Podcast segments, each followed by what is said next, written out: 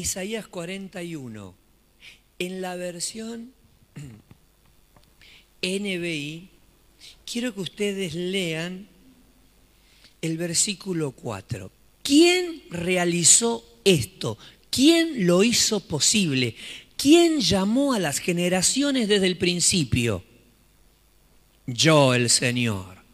Soy el primero y seré otro en el fin. Y seré el mismo hasta el fin. Digan conmigo, gracias Señor. Vos sí que no cambiás. Sos el mismo y hasta el fin lo serás. Este mismo texto en la versión lenguaje actual va sin poesía, va así al pan pan y el vino vino. ¿Y cómo dice la versión traducción lenguaje actual? Yo soy el único Dios y mantengo bajo control todo lo que pasa en este mundo. He existido desde el principio y existiré hasta el fin. ¿Te gusta? Bien. ¿No te gusta? Bien igual. Eso como, ¡guau! Gracias, Señor. Qué texto hermoso, ¿no? La buscan después en traducción lenguaje actual, la copian, la pegan, la comparten. Miren qué el mismo texto expresado, parafraseado de una manera que no tiene como propósito alejarse de la traducción original, sino simplificarnos el sentido del pasaje. Yo soy el único Dios, no hay otro, ¿eh? No hay gauchito, no hay este, San Expedito, no hay nada. Yo soy el único Dios y mantengo bajo control todo lo que pasa en este mundo. Me encanta a Dios sacando chapa y haciendo, haciéndose ver y mostrando lo que Él es. Diciendo, loco, no jodan más. Yo tengo el control de todas las cosas. Yo mando. Me gusta que el Señor sea así, ¿no? Porque nosotros somos así. Y vivimos sacando pecho todo el tiempo y no cambiamos nada nosotros. Lo único que hacemos es lío abrimos la boca y pelean todo en casa. Y nos tenemos que callar y no nos podemos callar. Tenemos que hacernos lo que no vimos y ahí estamos con los ojos así. Tenemos que hacer que no escuchamos nada y estamos ahí parando la oreja. Tenemos que disimular y tocamos el timbre. Tenemos que traer paz y prendemos fuego. ¿No? Bueno, a algunos les pasa, no todos. Pero nos jactamos de que esta es mi casa y se hace lo que yo quiero. Acá mando yo, les gusta bien y si no. Y el Señor siempre ahí, perfil bajo, no habla, no contesta. Cuando le queremos escuchar habla. Cuando queremos le cantamos, cuando no queremos estamos enojados. Cuando, le queremos, cuando tenemos ganas le buscamos y cuando no tenemos ganas lo abandonamos. Y mandoneamos y sacamos pecho y que el Señor me conteste, porque si no me contesta, que el Señor, porque yo ya hice, ahora que haga Él, ¿eh? Y el Señor calladito, nos soporta, nos aguanta por eso me gusta, ¿no? Que él diga, viejo, yo tengo el control. Yo mando acá. Y todo lo que pasa en este mundo está sujeto a mi poder. Digo, qué grande. Sí, Señor, así es. Y que así sea por los siglos de los siglos. ¿Cuántos dan gloria a Dios? He existido desde el principio y existiré hasta el final. A partir de ahí, seguimos ese hilo conductor.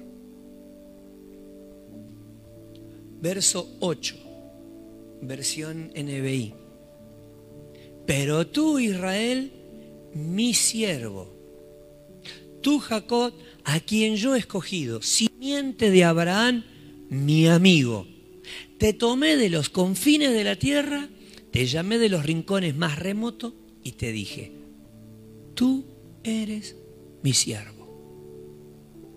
Yo te escogí, no te rechacé.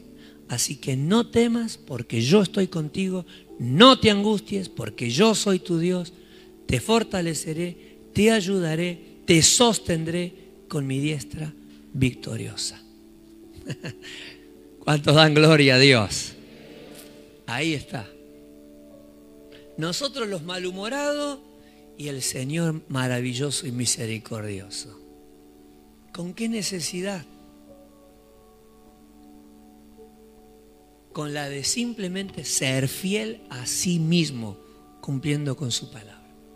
Le dice a Israel, eres mi siervo, eres funcional a mi reino.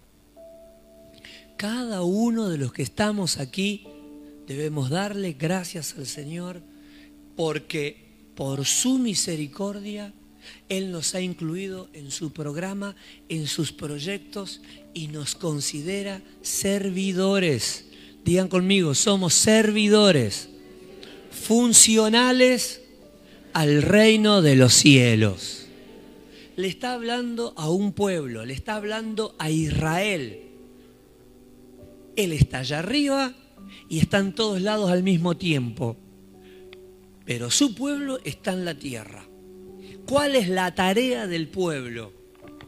Es ser la imagen de Dios en la tierra. El mundo tiene que ver a Dios a través de su pueblo. Y en esa responsabilidad Israel sirve a Dios. ¿Lo está logrando? No.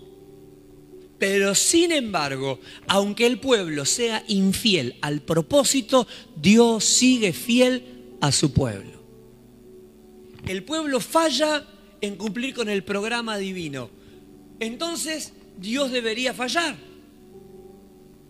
Y si es ojo por diente, ojo por ojo y diente por diente, sí. Pero como Dios es fiel, Dios mantiene la promesa. El pueblo falla, Dios no falla. El pueblo es infiel, Dios permanece fiel. ¿Cuántos dan gloria a Dios? Y eso ya marca cómo están las cosas. ¿Por qué, Señor? Porque yo soy dueño y quiero hacer lo que yo quiero. Yo quiero ser fiel, voy a ser fiel. Quiero prolongar misericordia, prolongaré misericordia. Quiero tener paciencia, tendré paciencia, porque tendré misericordia de quien quiera tener misericordia. ¿Cuánto dan gloria a Dios? Impresionante, ¿no? Yo te escogí, no te rechacé. Yo te escogí. ¿Por qué somos servidores del reino de los cielos, funcionales al reino de Dios? Porque Él nos escogió. No hemos elegido nosotros al Señor, Él nos ha elegido. Cada uno de los que estamos aquí, no estamos porque lo decidimos nosotros, si bien hubo una intención para que hoy estemos aquí, para que nuestro corazón se abra al amor de Dios. Pero esta gracia es posible porque Él nos amó primero, porque Él nos ha escogido y escoger es seleccionar entre la abundancia que existe a aquellos con los cuales Él tiene un plan. Podía haber cualquier otra persona en este lugar y estás vos. Podía haber mejores que nosotros y nos escogió a nosotros. Así que no temas, porque yo estoy contigo. No temas, porque yo estoy. Yo soy el único Dios. Y yo tengo todas las cosas bajo control en este mundo. Y yo decido estar contigo. No temas, porque yo estoy contigo. No temas, porque yo decido estar contigo. Ayer, hoy y mañana aunque te hayas sentido solo, aunque te hayas sentido en el peor momento de tu vida, Él estuvo ahí, está hoy y estará mañana. No temas, porque yo estoy. Esa es la razón por la que no debemos temer, porque Él está.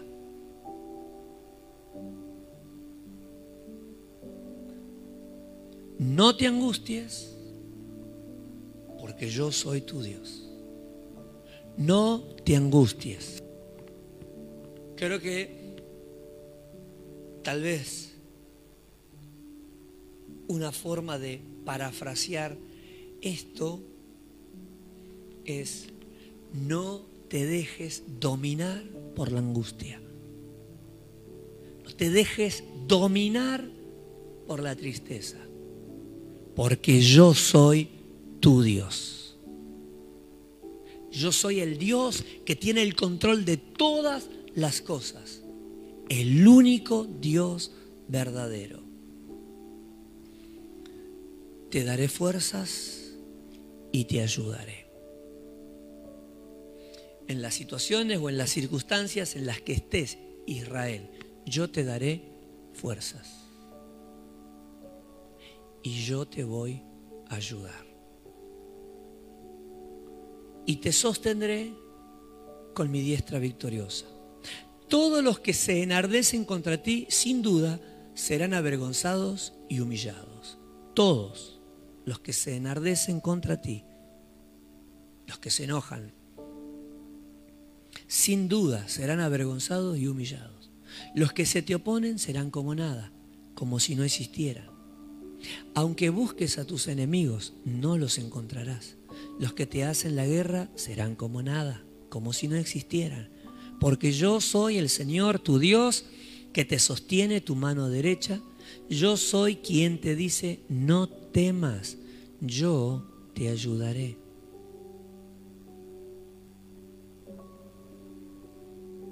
Mira al que está a tu lado y decirle, no pierdas más tiempo.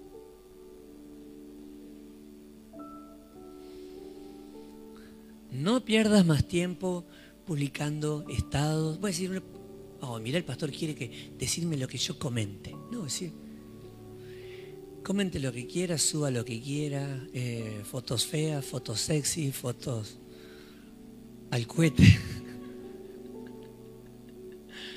Pero tiene que tener en cuenta, ¿quién pelea por vos? Dios. O desplazás a Dios y peleas tus batallas, o dejas de pelear las cosas a tu forma y pones todas las cosas en las manos del Señor. Que estas manos sirvan para cosas productivas, que tu celular sirva para cosas productivas, que tu boca sirva para cosas productivas, que tus ojos para ver cosas que sean de edificación, tus oídos para escuchar lo que alegra el alma y bendice tu espíritu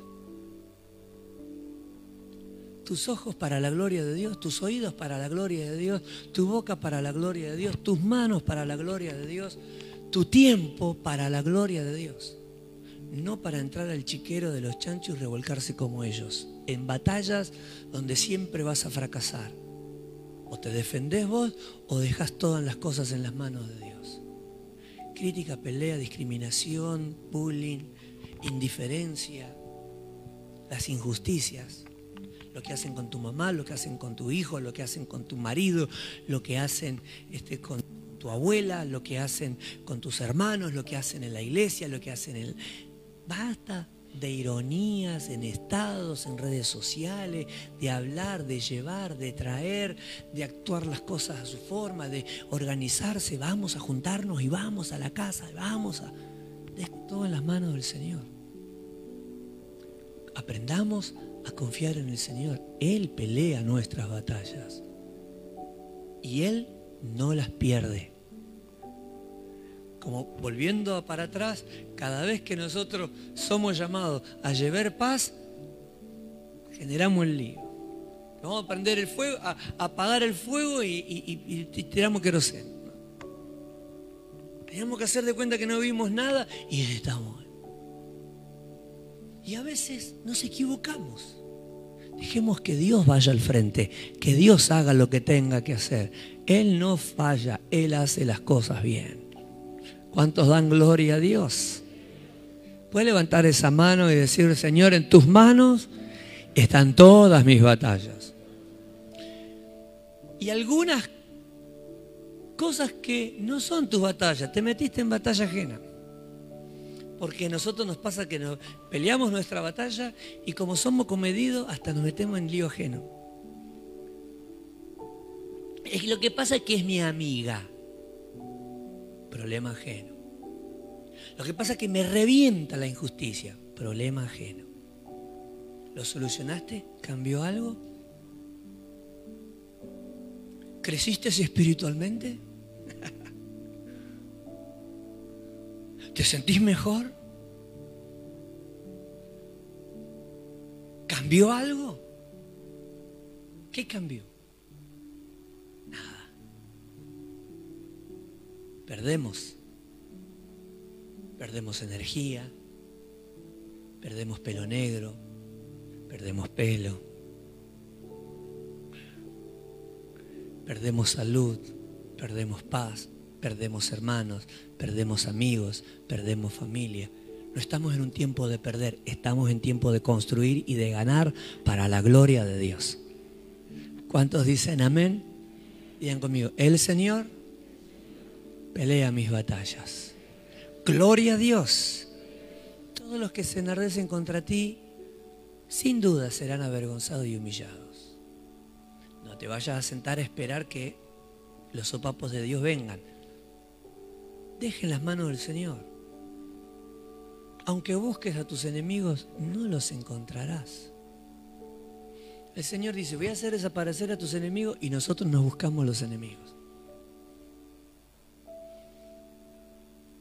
Yo los echaré, yo los eliminaré, los buscarás. Sino, yo a veces, es increíble, no, entiendo cómo hay gente que siempre necesita tener enemigos. Siempre necesita tener un enemigo, siempre necesita tener alguien con el cual competir. Gente que siempre necesita de la competencia, competir con alguien, pelear con alguien, encontrar un enemigo en algo, en alguien.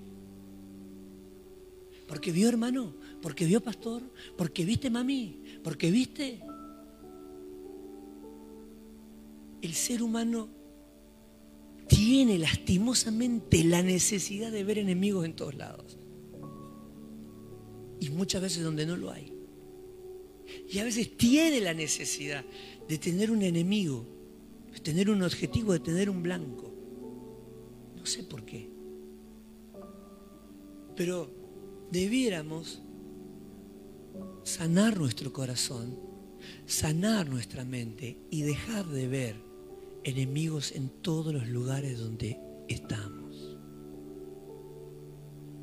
Porque tal vez así empezó en casa, así siguió en el jardín, así siguió en la escuela, así siguió en, la secundaria, en el barrio, en el trabajo, en la iglesia. ¿Y a dónde vamos? En un grupo de ujieres, en un grupo de líderes, en un grupo de músicos, en un grupo de, maestros cristianos, en un grupo... En todos los ámbitos siempre competencia, siempre guerra, siempre un enemigo, un envidioso, un bocón, un... ¿Qué? ¿Por qué? Siempre tiene que haber algo, siempre tiene que haber alguien que parezca contra o que lo sea definitivamente. Veamos las cosas con los ojos del Señor. No sea cosa que nosotros estemos esperando que Dios pelee por nosotros y Dios pelee contra nosotros. Porque Dios es justo. No evalúa la justicia en base a lo que yo cuento. El otro día vi una persona sin que yo la llame y sin que la familia se lo pida. A contarme la otra cara de la historia para que yo sepa. ¿Cuál es su parte en esta familia? Ninguna. Y entonces, está bueno, hermana, pero yo ya tengo la cara y la seca. Las dos partes de la historia ya la tengo, no necesito una tercera, pero alguien comedido para que yo sepa lo que no sé, para que a la hora de aconsejarle tenga la otra. Yo no le pedí, pero siempre alguien que quiere cooperar.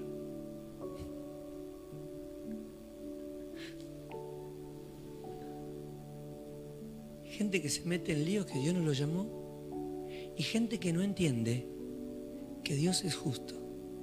Dios no pelea en base a mi parecer. Yo sí puedo yo, yo sí, como ser humano, yo muchas veces puedo actuar de forma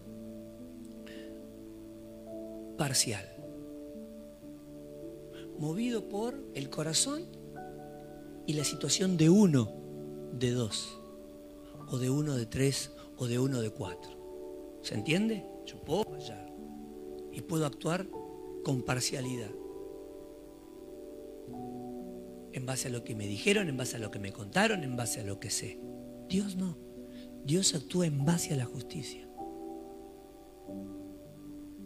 Entonces yo puedo exponer la justicia desde mi perspectiva, pero Dios sabe la verdad del caso. No sea cosa que yo espere a ver mis enemigos derrotados y esté peleando contra Dios. Que Dios haga la justicia y pelee donde tenga que pelear. Yo no quiero estar del lado contrario, yo quiero jugar en el equipo de Dios. Y si vamos a la guerra, no importa si vamos yo y el Señor solito contra un millón. El Señor levantará bandera, ganaremos la batalla. ¿Cuántos dan gloria a Dios? ¿Cuántos dan gloria a Dios? ¿Cuántos dan gloria a Dios? Bien, Señor, mis batallas son tuyas. Y las que no son batallas son líos míos, Señor, los dejo ahí en tus manos. Pero no quiero, Señor, entrar en una batalla donde vos no vas a entrar. No quiero pelear contra ti. Haz lo que tengas que hacer. Si yo estoy equivocado, ábreme los ojos para que yo me dé cuenta. Pues yo estoy enojado, disgustado, hablando mal, actuando mal, porque yo veo las cosas desde una manera equivocada. Ayúdame a verlo, porque no quiero pelear con la hermana, pelear con el hermano, estar disgustado con mi hermana, con mi cuñada, con mi tía, con mi abuela, con mi hermano, con mi amigo y estar luchando contra vos, porque te quiero de mi equipo, no te quiero en contra, Señor. Porque cuando estamos en el equipo de Dios hay una promesa. Todos los que se enojen contra ti serán avergonzados y humillados. Los que se oponen serán como nada, como si no existieran, los pasaremos por arriba, dice el Señor. Pero imagino al Señor en un Optimus Prime pasando todo por ahí. Aunque busques a tus enemigos, no los encontrarás. Y los que te hacen la guerra serán como nada, como si no existieran. Porque yo soy el Señor, tu Dios, que te sostiene con su mano más hábil. Yo soy quien te dice, no temas, yo te ayudo. No temas, yo te ayudo. Papá, yo te ayudo. Mamá, yo te ayudo. Abuelita, yo te ayudo. Hijito, yo te ayudo. Yo te ayudo. Yo, yo te ayudo. No temas. Aleluya. ¿Cuántos dan gloria a Dios? Yo te ayudo. Yo, dice el Señor, te ayudo. ¿Y sabes quién soy? Ya te lo dije. El dueño de todo. Yo mando acá, dice el Señor. ¿Qué? Le dar un aplauso grande al Señor.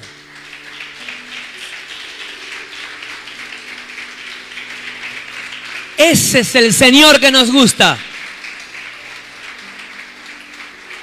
El que dice, yo soy el único Dios y yo tengo todo bajo control. Todo lo que pasa en este mundo. Gloria a Dios. Qué bueno.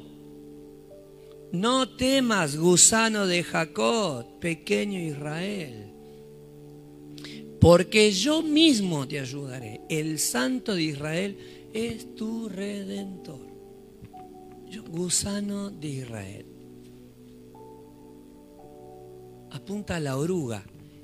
Y saben ustedes que la oruga tiene varias fases. La oruga cuando anda tú, tú, tú, tú, arrastrándose, cuando arma el capullo y se encierra, y cuando sucede la metamorfosis, ¿y en qué se convierte? Mariposa. El pueblo de Israel estaba en un proceso, pero tenía que pasar ese proceso. Parece que Israel estaba estancado en modo gusanito, chiquitito, arrastrándose, dando lástima, tenía que pasar a su metamorfosis, tenía que dejar de arrastrarse y comenzar a volar. Dejar de pelear por las cosas pequeñas, dejar de enredarse en las cosas insignificantes, dejar de comer el polvo, no porque sea humilde, sino porque viva arrastrándose todo el tiempo.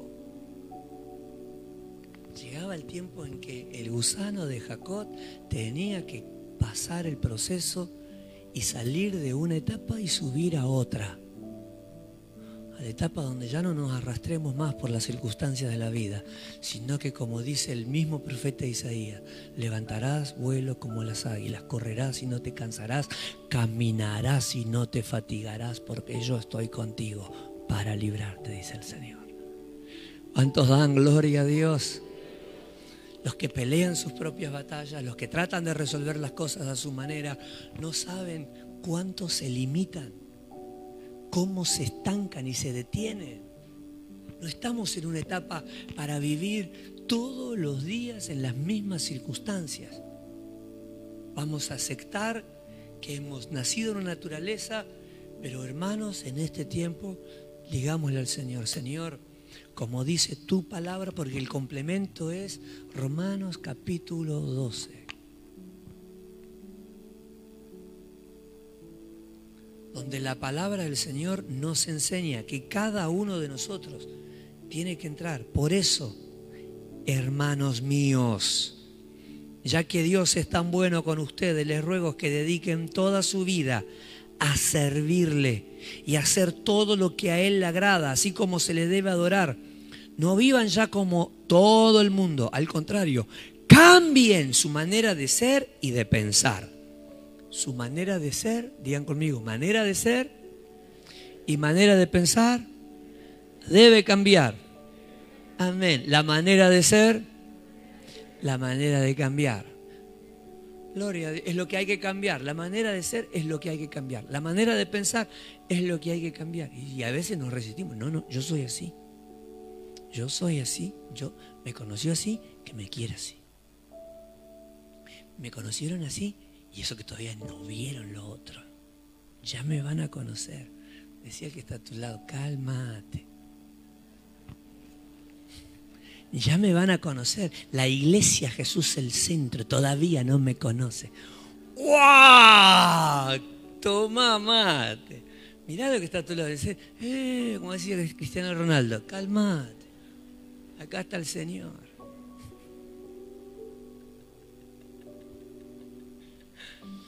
todavía no me conocieron las Dorcas, todavía no me conocía la Patria, todavía no me conocieron eh, la Hilda, todavía no me conoció la Bebo. Cambien su manera de ser y su manera de pensar.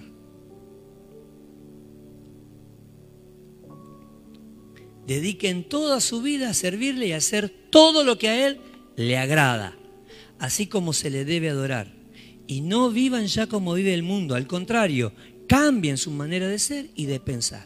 Así podrán saber qué es lo que Dios quiere, es decir, todo lo que es bueno, agradable y perfecto.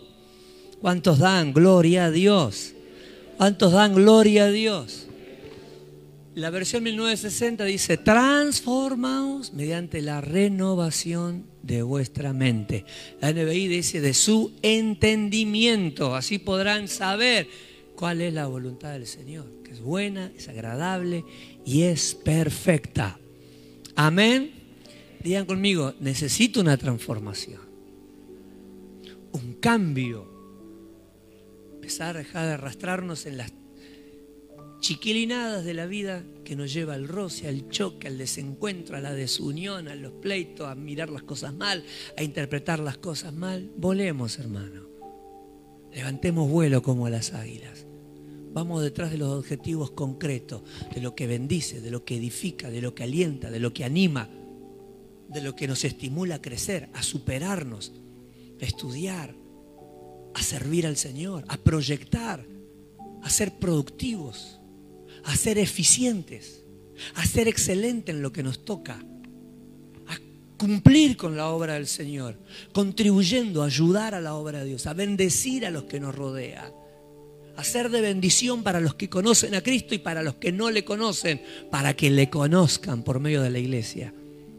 No una iglesia que vive como el mundo, arrastrándose y chocándose y llevándose todo por delante, sino como alguien que ha aprendido a superar las chiquiteces del mundo para vivir en otra dimensión, una dimensión de fe, de amor, de productividad para la gloria de nuestro Padre Celestial. ¿Cuántos dan gloria a Dios? ¿Cómo anda? Ya no ande luchando, deje que Dios luche sus batallas. Permanezcamos en Cristo. Yo, el Santo de Israel, soy tu redentor. Porque yo mismo te ayudaré. Yo mismo te ayudaré. El capítulo 42, el Señor ya nos va a mostrar, acá Dios está hablando de Jesús. Todo el pasaje habla de Jesús. Y habla de Jesús como su siervo no porque Jesús era esclavo de Dios, porque Jesús era Dios y Jesús es Dios. Pero ¿en qué sentido es presentado Jesús? Es como un servidor, como alguien que forma parte de un programa o de un proyecto y que su tarea contribuye al plan más importante, que es el proyecto de Dios de salvar al mundo. Entonces, cuando nosotros encontramos a Jesús en el templo, ¿Se acuerdan que Jesús estaba en el templo hablando con los maestros de la ley cuando todavía era un niño? ¿Qué edad tenía Jesús en ese tiempo?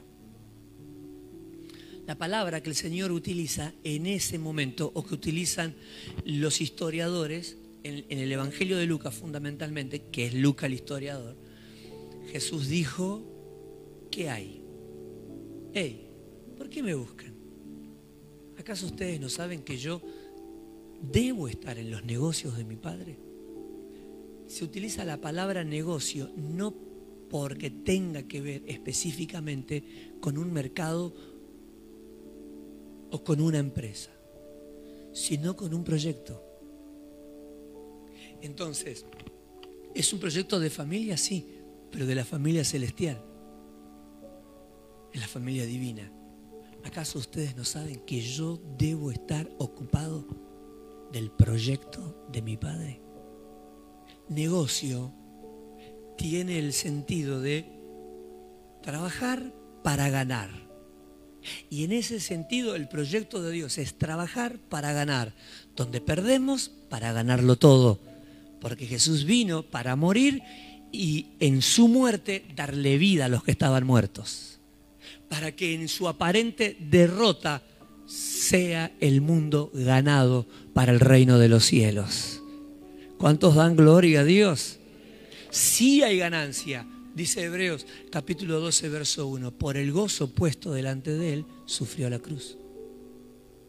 Porque ese proyecto era un negocio en el que aparentemente ninguno querría invertir porque significaría pérdida.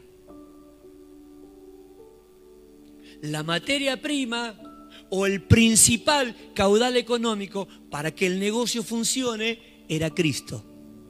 Como dice en el libro del profeta Geo, eran las riquezas de la tierra. Traeré a este templo todas las riquezas de la tierra. Las riquezas de la tierra que iban a venir el templo de Jerusalén. ¿Eran las finanzas del mundo? ¿El oro del mundo? No, era Jesús. Cuando el profeta Geo dice, traeré las riquezas de toda la tierra aquí. Las riquezas no eran plata, las riquezas era Cristo. Por eso le dice a través del profeta Geo al pueblo y reconstruyan esta casa. Vamos, loco, muévanse, caramba. Reconstruyanla. Pero dicen que está fea. ¿Qué me importa? construyan esta casa, vayan al monte, traigan madera, vayan, traigan piedra, construyan esta casa, porque la gloria postrera será mayor que la primera, porque aquí vendrá el deseado de todas las naciones. Traeré aquí las riquezas de todo el mundo. No entró un mango ahí, lo único que entró fue Dios, aleluya.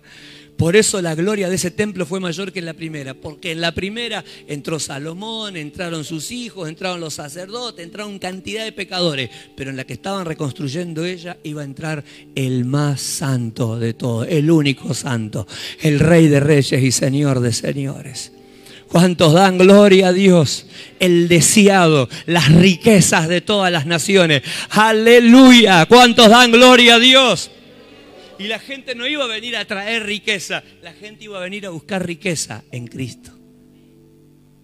Gloria a Dios. Entonces, cuando uno lee a Geo puede pensar que, wow, las riquezas van a venir al templo, todo el mundo va a traer riqueza al templo. No, todo el mundo va a venir al templo a buscar las riquezas. Que no son dólares, no es azúcar ni hierba, es Cristo. Aleluya. Construyan, trabajen, edifiquen levanten este templo. No importa lo que la gente piense que es. Construyan, edifiquen mi casa. Porque yo voy a estar en él. Yo voy a estar ahí.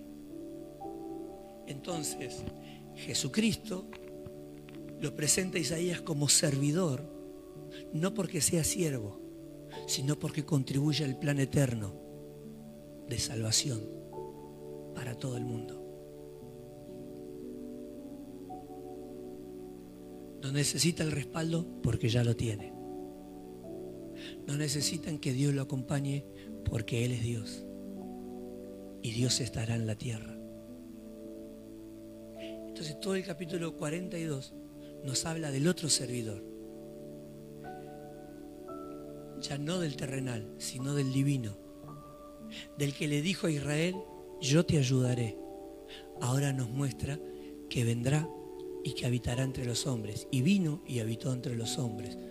Porque así como lo planteó en Lucas capítulo 2, si no me equivoco, cuando lo encuentran los padres en el templo, y le dice, yo debo estar en el negocio de mi padre, en el emprendimiento más extraordinario del universo, que implica la salvación de todos. En ese proyecto tengo que estar. Isaías 42 presenta a Jesús, llevando adelante ese plan y llevando esa obra extraordinaria adelante. Entonces, está con el fin de salvarnos y está con el fin, digan conmigo, de estar con nosotros, con los salvados, hasta el fin del mundo. Y ahí vemos las formas locas de actuar, porque ya eso es una locura. Cómo Dios trabaja, cómo Dios actúa. Y en el capítulo 45, a ese pueblo que le dijo, no teman, porque yo los voy a ayudar, les muestra cómo los va a ayudar. Fíjense en el capítulo 45, verso 1. Así dice el Señor a Ciro, ungido, a quien tomó de la mano derecha ¿Quién es ungido? Ciro. Para someter a su dominio las naciones y despojar de su armadura a los reyes, para abrir a su paso las puertas y dejar abiertas las entradas. Mirá para qué lo va a usar a Ciro. ¿eh? Dos, marcharé al frente de ti, le dice y allanaré las montañas. ¿No hay caminos? Yo te lo hago, no te preocupes. Y si hay una montaña, te la tiro abajo. Oh, ¿Cuántos quieren ese Dios? Lo tenés, mi hermano. Pasa que vos estás queriendo cambiar las cosas. Dejemos que el Señor lo haga. Y no hay montaña que se resista al Señor. Haré pedazos las puertas de bronce y cortaré los cerrojos de hierro y te daré los tesoros de las tinieblas. No importa qué demonio tenga todo lo que vos necesitas, yo te lo voy a dar. y las riquezas guardadas en lugares secretos, para que sepas que yo soy el Señor, el Dios de Israel, el Dios de Israel que te llama por tu nombre. En este sentido, el pasaje lo que, lo que sugiere es el Dios que te llamó por tu nombre cuando ni siquiera habías nacido. Ese es el mensaje para Ciro, para que cuando él lea, escuche que el Señor le dijo hace 200 años atrás, yo te llamé por tu nombre cuando ni siquiera habías nacido.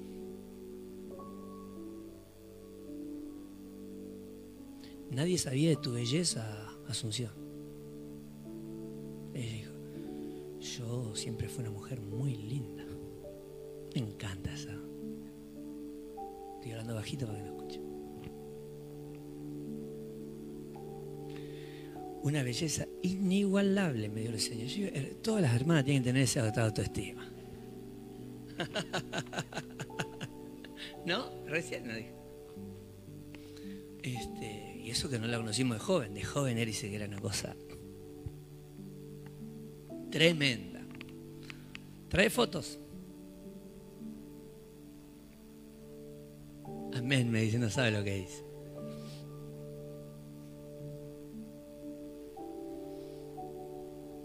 Y es tremendo cómo Dios habla como Ciro, con Ciro y le dice, antes, antes que nacieses, yo ya te había conocido por tu nombre. ¿Cuál es la evidencia? El nombre. Se cree por todo, por, haciendo una línea de tiempo en el periodo de los profetas, profetas mayores y profetas menores, paralelamente con los datos que ellos dan de los reyes que gobernaron en los tiempos en los que ellos profetizaron.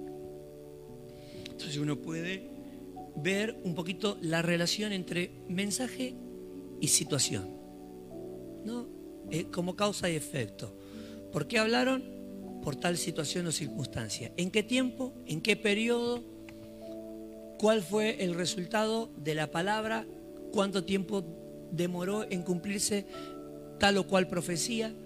¿En qué situación o en qué contexto se cumplió? La Biblia también lo va unificando y te va mostrando antiguo testamento entre históricos y proféticos, cómo la palabra de Dios se relaciona de manera íntima y te muestra cómo lo que Dios dice se cumple.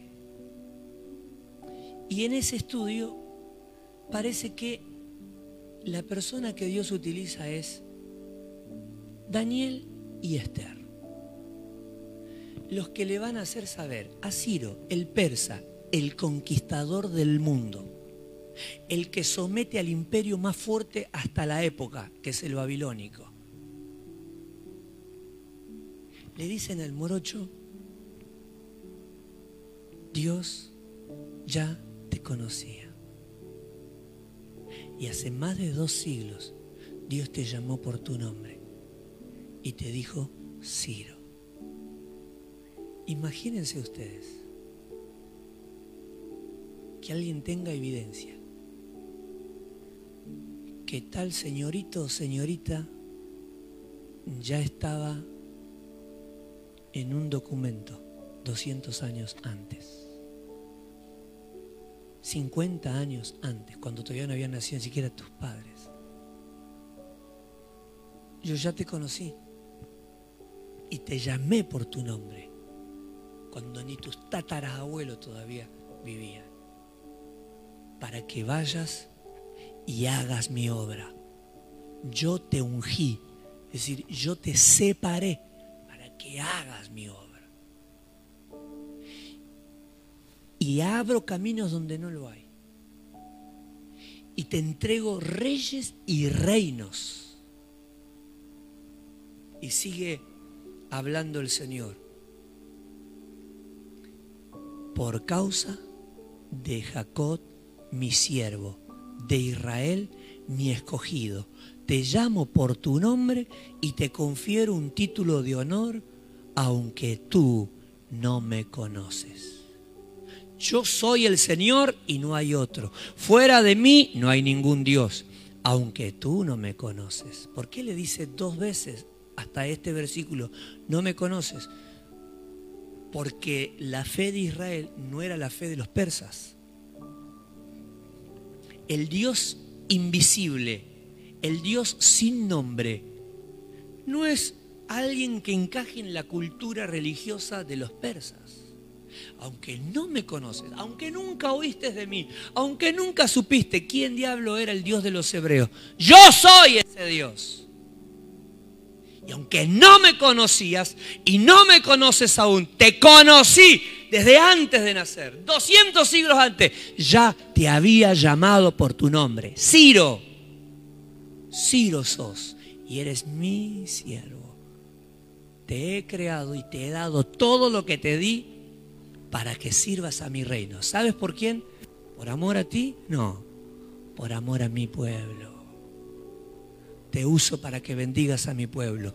Te uso para que cumplas el proyecto con mi pueblo. Sí te bendigo, sí te prospero, sí te lo entrego todo, pero para que sirvas a favor de mi pueblo. Por amor a mi siervo Jacob, por amor a mi pueblo Israel.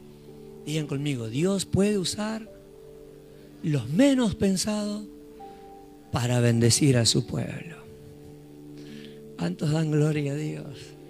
Tal vez los que te van a bendecir no han nacido, los que van a bendecir a tu familia no han nacido, o tal vez sí están paralelamente. No te pongas a esperar, Principito Azul o Hada Madrina. Dale gracias a Dios, confía en el Señor. Cuando Dios quiere que todos los caminos se conecten, la bendición llega. Puedes levantar esa mano, dar gloria a Dios. No espere que aparezca una vieja por allá, por, España, que ande buscando la nieta perdida, porque te vas a cansar.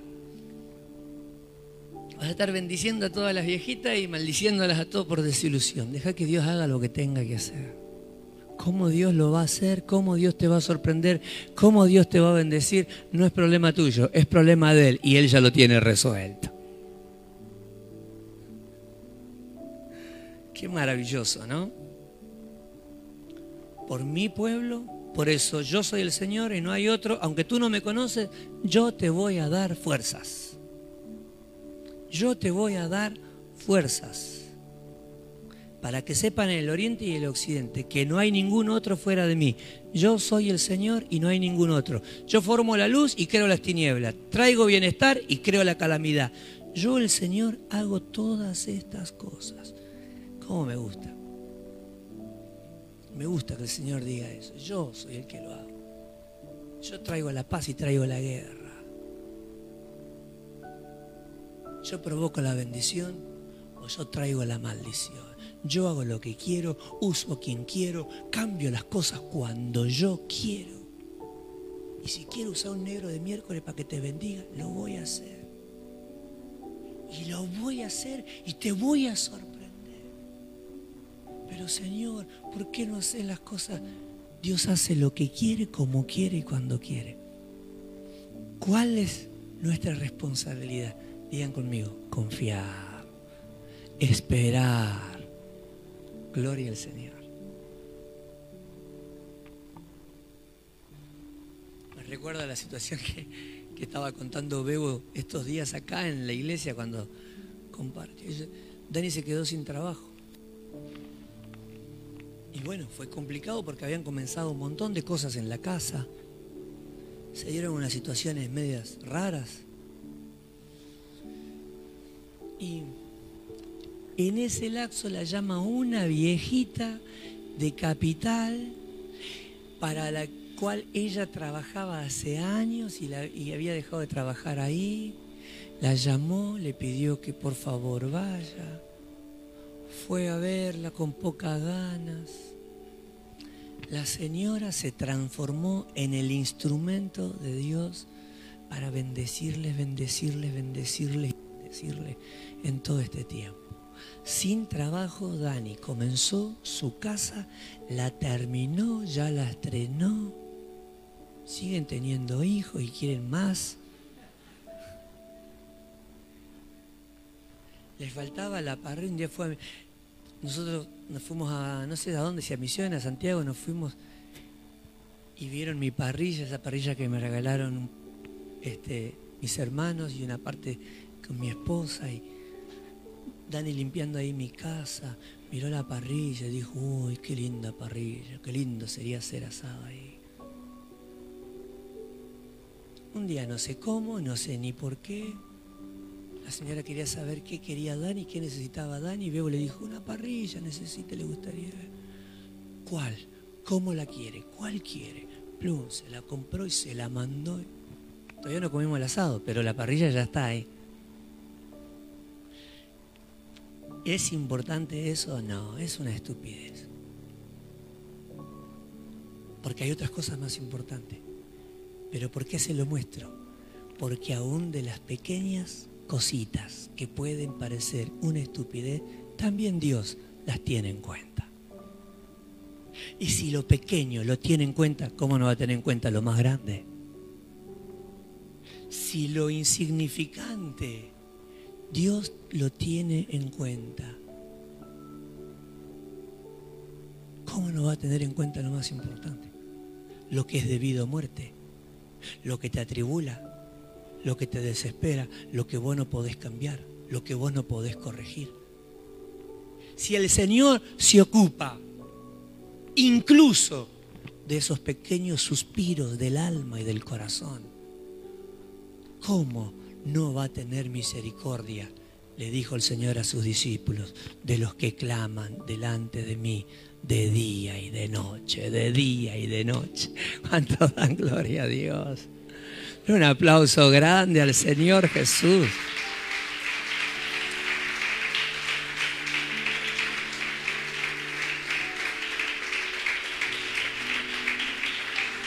Gloria a Dios. Gloria a Dios. Nada mejor que entregarnos a la obra de Dios y ser funcionales a la obra de Dios, porque lo demás se encarga ser la obra que nos toca para Él, porque de los demás se encarga Él. Y todos los que han venido a trabajar acá a la iglesia, servir, saben con qué alegría cocina Bebo para, desde el 20 de marzo del año pasado para la cocina solidaria. Hemos pasado un montón por acá, pero la Bebo sí, Dani sí. Muchos seguimos, otros dependiendo la forma, hay muchos hermanos que siguen. Pero qué lindo es cuando nuestra actitud no cambia, cuando yo entiendo que soy funcional del reino, servidor del negocio de Dios, del proyecto divino. Aún en lo más pequeño, aún en lo aparente menos espiritual, pero que contribuye a su obra.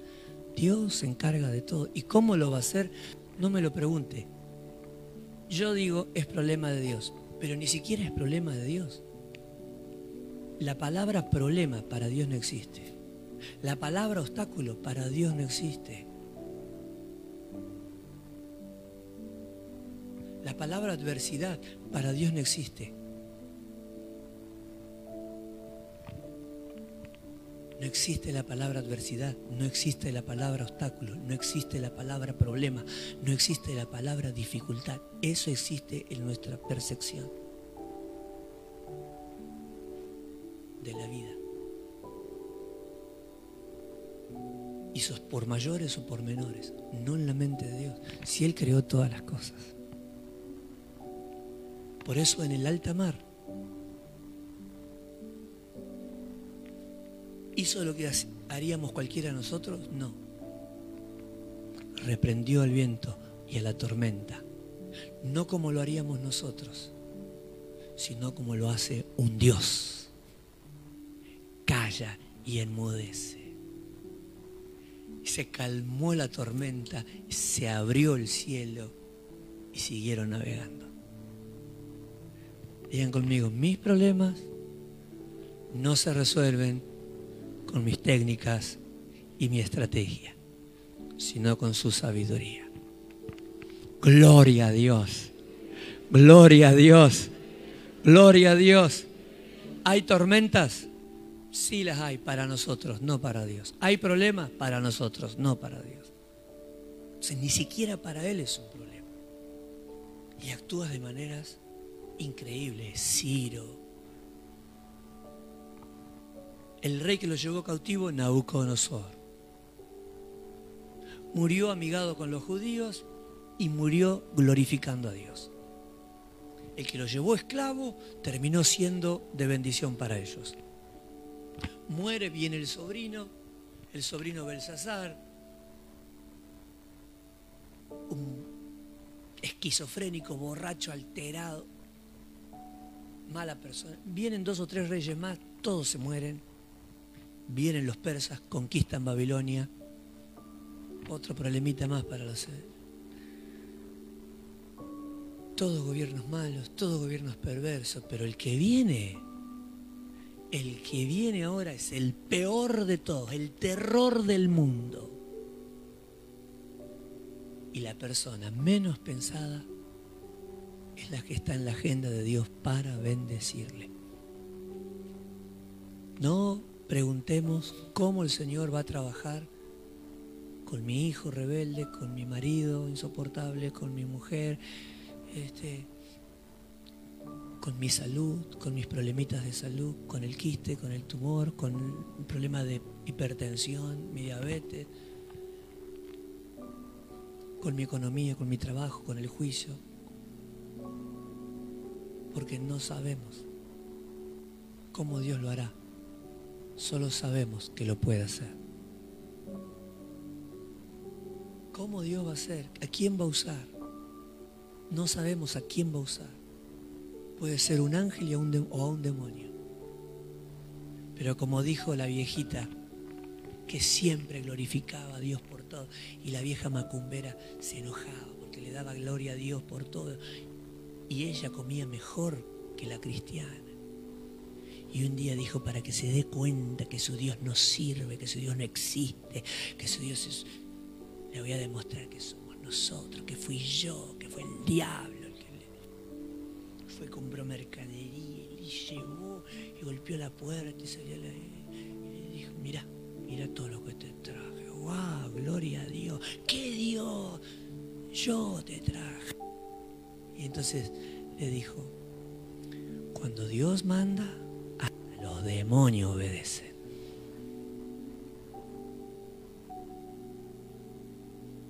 Cualquiera de nosotros hubiese dicho, no, a ver si están curado y es la vieja oró y adentro. Porque si Dios abrió las puertas para que la bendición llegue, mira si va a permitir que penetre la maldición. Dios es poderoso. ¿Cuántos dan gloria a Dios? ¿Cuántos dan gloria a Dios? Me han bendecido, me han ayudado, me han sorprendido, me han mimado las personas más increíbles, no por su maravillosa persona, sino por ser los menos pensados. Dios nos ha consolado, nos ha mimado, nos ha bendecido, nos ha provisto. Hemos sido bendecidos, prosperados, ayudados por la gente menos pensada. Y muchas ni se congregan aquí. en nuestras iglesias.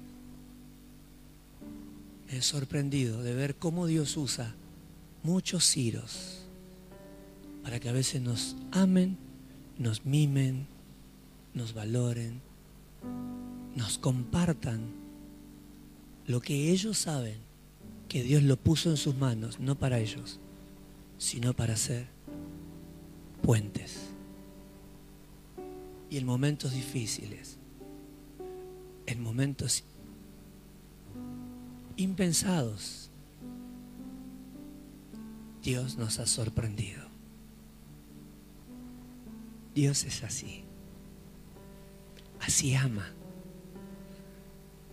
Con locura. Haciendo cosas locas. Éxodo 15, anótenlo. Solamente porque no, no, no tenemos tiempito. Pero eso 2.15, ya lo compartí una vuelta. O en una transmisión, dónde. Ah, sí, una transmisión acá. No sé si no fue el día que estaba Fabio.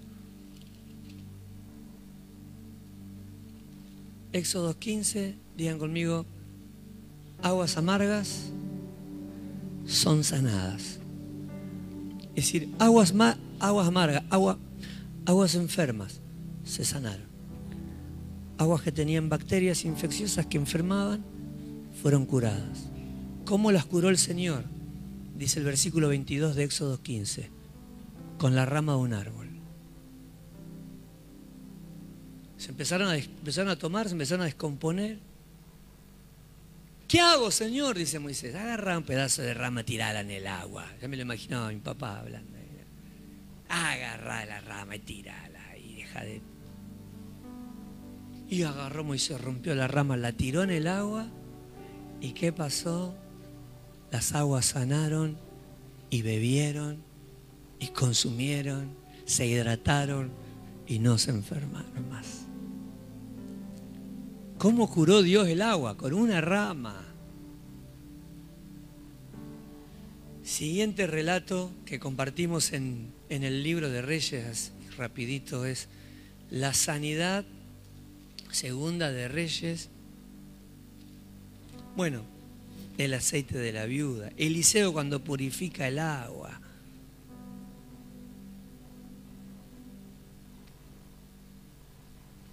En el capítulo 2, verso 19, ¿cómo cura el agua el profeta Eliseo? Agua que no se podía tomar. El agua era mala, la tierra estéril. ¿Qué dijo el profeta? Tráigame una vasija nueva. Échenle sal. Le echaron sal a una vasija y la tiró en el agua. Tomen ahora el agua se sanó, la tierra se volvió fructífera. ¿Cómo sana el agua? Acá como la sana, con sal. Allá como la sanó, con una rama. Siguiente situación. Dice la Biblia que los siervos de los profetas, capítulo 4, verso 38, el milagro de la comida. Estaban en una época de mucha hambre, el profeta Eliseo le dice a sus aprendices o estudiantes de la escuela de profetas, hagan una comida, che, hacete un guisito carrero, vamos.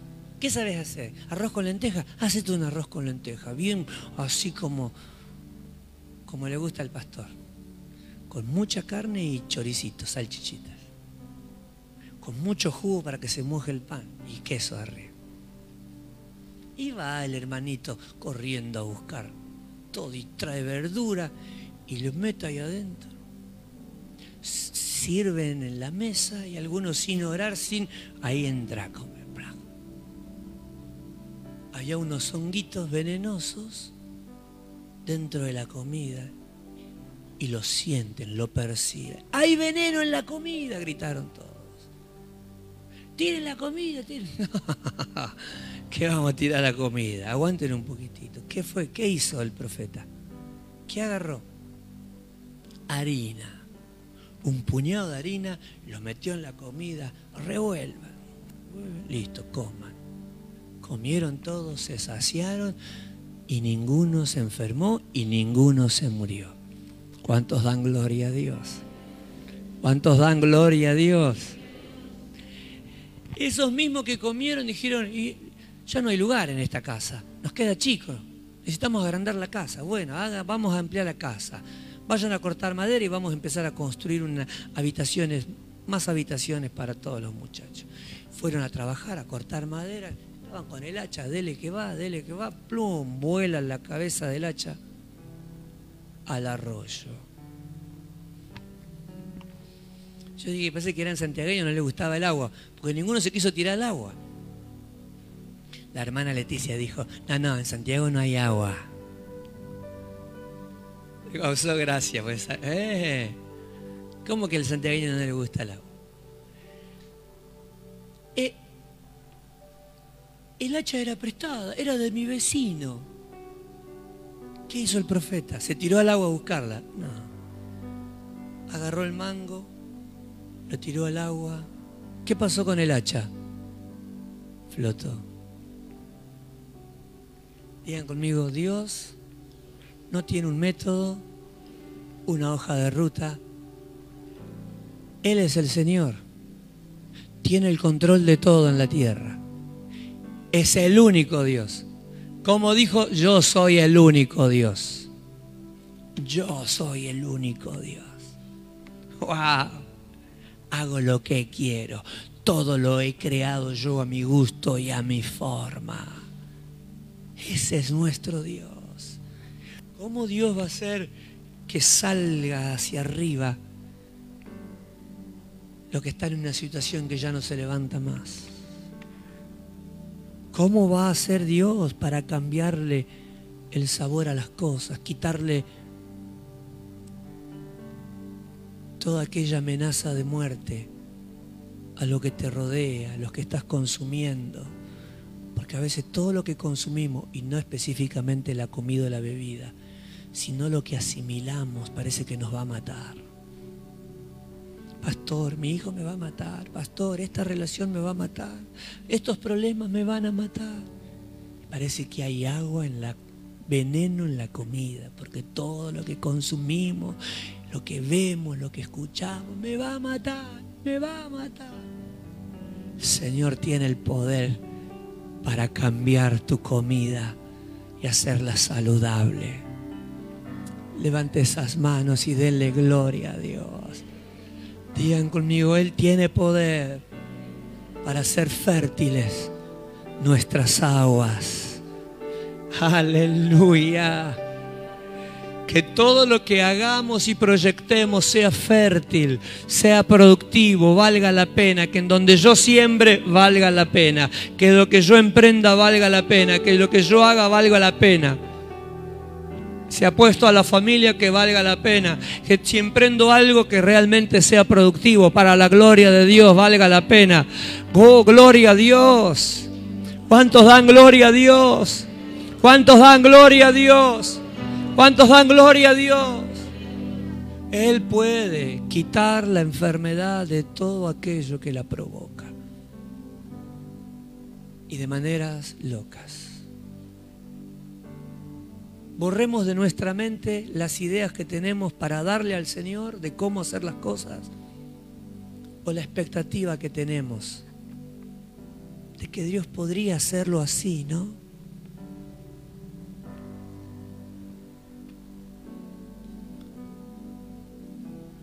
Que Dios haga las cosas como tiene que hacer. Señor, yo solo no te voy a pedir, te voy a dar gracias. Porque ya está todo resuelto todo lo que necesito, todo lo que quiero, todo lo que no puedo, todo lo que tiene que cambiar, ya está todo. Yo te voy a dar gracias, te voy a alabar, te voy a glorificar, te voy a alabar. Ya no te voy a pedir, ya no te voy a volver loco, Señor, con tantas cosas. Te voy a alabar, te voy a agradecer, te voy a bendecir, te voy a exaltar. Porque si vos dijiste, yo mismo te ayudaré, yo creo que vos mismo me estás ayudando. Te alabo y te bendigo y te doy la gloria. Y haz lo que tenés que hacer. No le cuentes al Señor que tenés problemas, que no te dan los tiempos, que no te alcanza la plata, que estás enfermita, que tus pulmones están jodiditos, que tu... Ya está, ya el Señor lo sabe, todo lo sabe. Ya sabe que tu marido es un pitbull, que, que, ¿no? que, que tus amigos son escorpiones venenosos. Todo eso ya lo sabe el Señor. Deja que Él los pise, que Él se encargue, que Él resuelva. Vos hacés lo que tenés que hacer. Hacé lo que tenés que hacer. Que Él abra los caminos. Porque yo abriré caminos. Te derribaré las montañas, abriré caminos donde no lo hay, te entregaré la cabeza de los reyes. Ciro, porque yo te escogí para que bendigas a mi pueblo. No hay problema que sea tu problema. No hay conflicto que sea tu conflicto. No hay guerra que sea tu guerra. Porque para mí no hay guerra, para mí no hay problema, para mí no hay lío, para mí no hay dificultad, para mí no hay montaña, porque yo soy Dios. Y yo mismo te ayudaré. Levante esa mano y dele gracias. Digan conmigo, me voy a congregar, voy a servir al Señor voy a hacer la obra del Señor, no me voy a quejar, voy a alabar, voy a agradecer, voy a glorificar su nombre. Aleluya. ¿Cuántos dan gloria a Dios? Él ya sabe que no podés pagar el alquiler, que no podés pagar el auto, que no podés terminar de pagar tu crédito, que tenés deuda en Garbarino, que tenés deuda en efectivo sí, que tenés que pagar esto, que tenés que resolver. Todo ya lo sabe. Démosle gracias al Señor. Dios le dijo a Abraham, te voy a dar un hijo. Sara será la madre. Y Abraham pensó que tenía que ayudar al Señor. Y Agar dijo, heme aquí. Y todo fue una hermosa experiencia, pero una mala decisión. Dios no quería ayuda, Dios quería que le crea. Y si Dios le había dicho, Sara es la mujer, Sara era la mamá. Y como Dios no se equivoca y no cambia de plan, como diciendo, bueno, ya está, vos querías esto, te doy eso. No. Agar es lo que vos quisiste, Ismael es lo que vos trajiste. Yo te dije que te iba a dar a Isaac. Ahí está Isaac. Y es con Sara. Porque para Dios no hay edad, no hay viejita, no hay imposible, no hay infertilidad. Dios lo hace con lo que Él quiere, como quiere tengo que salir, la gente a veces escucha a la gente que dice, tengo que salir de la iglesia porque tengo que ir a crecer a otro lado. Tengo que ir a crecer. Miércoles. Tengo que ir a crecer. Con, este, con, esta, con esta mujer que tengo no puedo servir a Dios. Con este marido que tengo no puedo servir a Dios. Si es con ese, si es con esa, por más que hoy parezca que no, el infeliz va a ser feliz. esa carga va a ser ayuda. Levante esa mano y diga, gracias Señor. Levante esa mano y diga, gracias por todo lo que me diste. Gloria a Dios. Gracias, gracias por mis hijos, por mis padres. Gracias, gracias, gracias, gracias, gracias. Es que mis hijos, es que mi trabajo, es que mi salud, es que mi problema. No hay problemas. No hay problemas. Vamos a levantar esa mano y démosle gloria a Dios. Dele gloria a Dios. Dele gloria a Dios.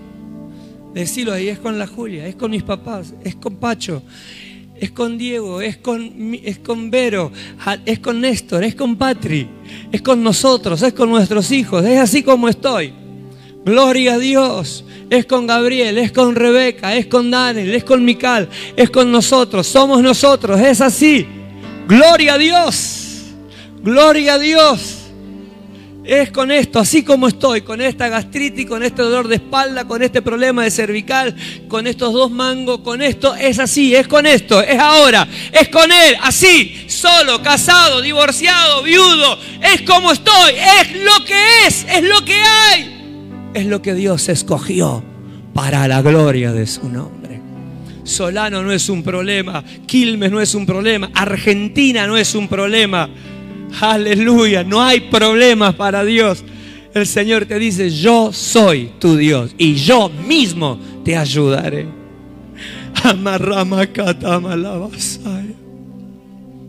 Aleluya. ¿Cuántos dan gloria a Dios? ¿Cuántos dan gloria a Dios? Aleluya. Nadie me ayuda, nadie me ayuda, pastor, nadie me ayuda. Yo mismo lo haré, dice el Señor.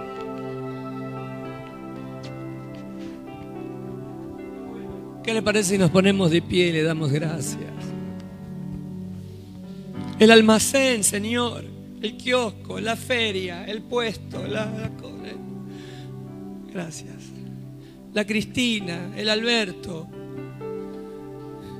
Yo te ayudaré. Voy a levantar esa manita y darle gracias al Señor.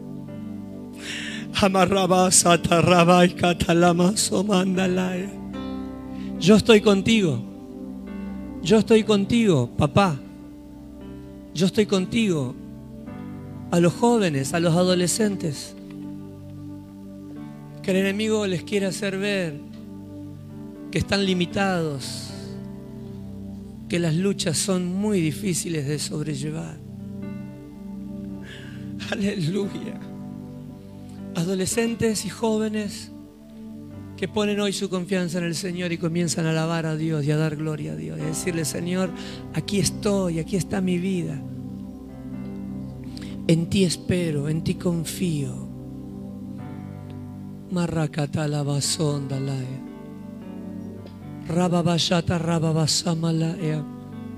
No importa que el papá de los chicos no esté, no se haya hecho cargo, no asuma su compromiso. Dios está ahí con la mamá. Importa que tus padres se hayan desinteresado de vos. Tu papá está ahí. Importa que tus hijos se hayan olvidado. ¿Quién les dio la vida? El Señor te dice, yo mismo te ayudaré. Aleluya. Arracatamaso alayasa. Importa que los amigos te hayan abandonado. Yo mismo te ayudaré. Porque tú eres mi siervo, mi sierva. Estás dentro de un programa, dentro de un proyecto. Y yo haré que todo funcione en favor de mi siervo Israel. Comienza por Ciro. Ciro, todavía no me conoces, ya me conocerás. Sabrás que yo soy Jehová. Pero te abro caminos y te entrego todo lo que necesites. ¿Sabes por quién? No es por ti, es por mi pueblo. Es por mi Jacob, es por mi chiquito Israel que vive como gusanito, pero que tiene que transformarse porque quiero que levante vuelo como las mariposas, vuelo como las águilas. Lévate en el nombre de Jesús. Alábale, alábale, alábale, alábale. En tu desolación, en tus conflictos, en tus tantas preguntas, en esas tan preguntas y tantos interrogantes que tenés, dale la gloria al Señor.